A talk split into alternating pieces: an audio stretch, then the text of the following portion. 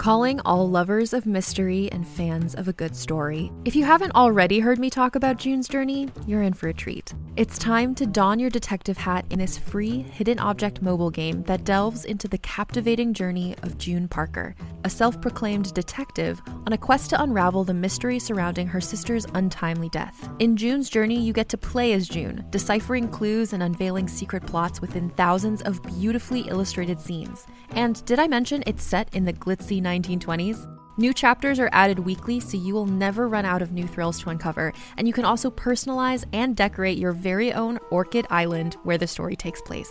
How sharp are your detective skills? Find out when you download June's Journey on your Android or iOS device, or play online via Facebook Games. Your detective journey awaits. You're listening to Pixels and Flesh, an Anderson Dexter novel, written and read by M. Darusha Wehm. For more information, visit darusha.ca. Chapter 27 Dex linked directly into the backstage area of the sidetrack, the bar where he and the rest of Chemical Celeste would be playing their first show in over a year. His avatar was dapper as always in his tailored pinstripe suit but back in the closet office in Nice, he was awash in nervous sweat. He was always a little nervous before he began to play for an audience, but this was worse than usual. Their rehearsals had been rocky to start, but he was sure they'd gotten their vibe back over the last few weeks. But it was one thing to play alone in a cheap rented shared space, and another entirely to play to a bar full of paying punters. The keyboardist and bandleader, Javier, had been at this longer than any of the rest of them, he had been playing in bands long before he'd formed Chemical Celeste, and he gave them all a quick pep talk. It's always tough to get back into it after a break, he said, but we're tight. We've been sounding great the last few rehearsals, so I know that we just have to let it flow. Besides, one of the great things about playing in here is that you can turn off whatever you want. You know that the audience response really takes the music to the next level, but if at first they're freaking you out, just make them disappear. Don't want to hear the applause? Turn it off. You could even do it all by ear if you wanted to. He paused. But you might miss a cue. On second thought, maybe don't turn off everything. The rest of them laughed nervously, but Javier's calming voice had been enough to remind them of how much fun it could be to play for an audience. Dex remembered that he had more experience at this than any of the others except for Javier. He took a breath and picked up his cheap mandolin and niece. He plucked a couple of strings, hearing the sound both in the confines of the small office and in his implants through the M-City interface. It was weird, but he was used to it by now. On the other side of the stage door, the MC was finishing her warm up set. Let's go put on a show, Javier said, grinning at the rest of the band. He got a set of nervous grins in response. Then they linked onto the stage in their arranged places. Arvind on the drums in the rear, Susie, Dex, Candace, and Javier forming a line in front. Arvind called out a one, two, one, two, three, four, and Susie blew the opening strains of their first number on her trumpet. They started with a slow song they'd been playing since they first started playing together, a song they all knew forwards and backwards. From the first note, Dex felt like he'd fallen into a well worn pattern, his fingers finding their places without thought. As they made their way through the set, the songs got more complex, but they each rose to the occasion. All the practice paid off, along with the years they'd played together previously. By the time they were on to their last song, it was almost as if they'd never quit. They ended on a crescendo of sound. Dex playing sixteenths, Susie's trumpet sustaining a high note, Javier noodling extemporaneously on the keys, Arvind going to town on the drums while Candace mixed it all with loops and distortion into something magic. When Javier nodded for the final note, Dex felt a flush of joy flow through his body. The audience, which he'd left on for both sound and vision, broke into applause which crashed over him like a wave. There really was nothing quite like playing live, even if it was technically a simulation. He and the rest of the band shared a drink at the bar after, laughing and deconstructing their performance. A few audience members stopped by to chat, and a couple of additional rounds were somehow acquired. After nearly an hour, though, the crowd thinned out, and Dex saw a table full of familiar faces. You were great, honey, Annabelle said, standing to give him a kiss. Just like old times. Dex turned at the sound of a familiar voice to see the avatar of his old friend and musical partner, Max. I'm a little jealous over here. He grinned and gave Dex a hug. Nothing stopping you, Dex said. There's always room for more tunes. Max nodded and lifted his glass in a toast. Good to see you playing again, Dex. Thanks, Captain. Zahara Zhang had been a regular at Chemical Celeste's gigs in the past, so Dex wasn't terribly surprised to see her. That was nowhere near as painful as I'd feared it might be. Renee? Biagini had always avoided Dex's gigs before, whether in the physical world or the virtual. It was, as he'd explained before, not his scene, but Dex guessed his friend realized how much this night meant to him. You are a man of many talents. Renee's eerily generic avatar smiled, and Dex tried but failed to see in it an echo of his friend. The voice was right, though, and the warmth in it was as genuine as anything. It makes me wish to speculate on what other skills you are keeping under wraps. Wouldn't you like to know? Annabelle said, looping her arm through Dex's. Captain Zhang pretended to not have heard the exchange, but everyone else laughed.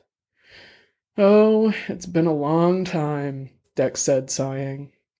Too long, Max said, and waved over a bot waiter for another round of drinks. Most bars and public spaces in M City never closed. Between global time zones and 24 hour shift work, it's always beer o'clock for someone. But the crowd at the sidetrack had thinned out considerably, Max had begged off, after extracting a promise from Dex to do a better job of keeping in touch. Renee had another engagement lined up and made his excuses, leaving Annabelle, Dex, and Captain Zhang on their own. They stayed at the bar, but switched to a private encrypted voice channel. It probably wasn't necessary, but it was habit by now. Dex gave Zhang a brief rundown on the conversation he'd had with Cora at the warehouse. I've re examined the history of your inherited disk block, he said, and while I have no way to prove that it went down like this, I'm reasonably convinced that Arena Nightingale probably spent a few years very carefully acquiring a bunch of disk blocks from Oyuba. From what I can tell, it was all done on the up and up, but resulted in her personally controlling a small firm's worth of res space. That's some impressive skimming work, Zhang said. Is it really skimming if you actually pay for it? Annabelle asked. Zhang shrugged. I guess not. But I'm assuming that we're talking about cents on the euro here, right? I mean, what would be the point if you're paying market rate? None, Dex said, but the impression I get from my source is that this is typical. You know what they say only suckers pay retail. Annabelle made a face. Yes, suckers, which is pretty much everyone who doesn't have some kind of inside connection. Maybe that's part of what Nightingale was trying to do, Zhang said. Open up those inside connections. I guess you could say that that's what we're all trying to do, Dex said. The system is rigged, designed to benefit the people and companies that already have power, influence, and money. It's a feed forward system. The poor stay poor and the rich get rich. It's no secret. Everybody knows that's the way it is. The problem is that so many people have bought into the lie that if they play the game and follow the rules, they might get to be the one in a million who makes the jump. Looks like Nightingale did, Zhang said. Maybe, Dex said. Who knows how she started out, though? She had to have been somewhat higher on the pecking order to do what she did. And at least she decided in the end to change the rules, Annabelle said. Like we all did in here, when we took the power away from the companies who were trying to control M City. They thought they could take their pay to play model and bring it online, where we'd always been able to freely share information. Did they really think that people wouldn't fight back? I guess they figured that we'd all be used to it by now, Zhang said. Like we are out there, Dex said. The three of them sat in silence for a moment, lost in their individual thoughts. It's not going to be as easy to get people to fight in the physical world as it was in here, Annabelle said. So many of us gave up on that space a long time ago. That's why we fought back in here. This was our place. Somewhere you could be the person who wasn't allowed to exist out there, even a person who would never disobey an order or even push back against their boss would be willing to fight for that.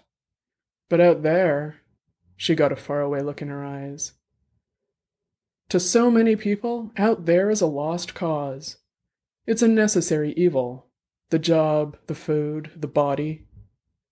Zhang nodded. It's hard to fight for something you don't feel belongs to you. Well, then, maybe that's the key, Dex said. To try and get people to remember that it all belongs to them, the virtual and the physical both. That's going to be tough, Annabelle said. People are afraid out there. Afraid of losing a job and with it access to everything they need to survive. Afraid of being harassed or worse if they are on the street or working on their own. You can believe in the need for change with every cycle of your system, but if it comes between living your beliefs and keeping a job you need, most people will opt for the status quo every time. That's the problem, Zhang said. The people are afraid, but that's not how it should be. The firms, their shareholders, they don't really have the power. Sure, they can make or break an individual employee, but without all those employees, all those consumers, they don't have anything. Without us, they have no market. We have the power, but we only have it together. Dex wasn't sure if this thought made him feel hopeful or despondent. How can we possibly get people to stop being afraid? That's been the question for all of human history, hasn't it? Zhang said. It's how every conqueror has triumphed, how every dictator keeps their throne. I guess all we can do is show that there's another way, Dex said. To walk unafraid, to work for a fairer system even when it's inconvenient. To try and be who we really are in both this world of light and out there in the sun. They clicked their glasses in a toast, a sense of purpose settling over the conversation. Dex knew that his little speech sounded good, might even win over one or two people, but he also knew that it was so much easier to say than it was to do. To just stop being afraid. If it were only that simple, they'd all have done it long ago. Because they were all afraid. Himself, Annabelle, even Captain Zhang. They all just pressed that feeling down, or pushed through it, to do what they had to in spite of it. Maybe that was the real secret. Being afraid, but acting anyway. You've been listening to Pixels and Flesh by M. Darusha Wehm. For more information about this and the other Anderson Dexter books, visit darusha.ca. Thanks for listening.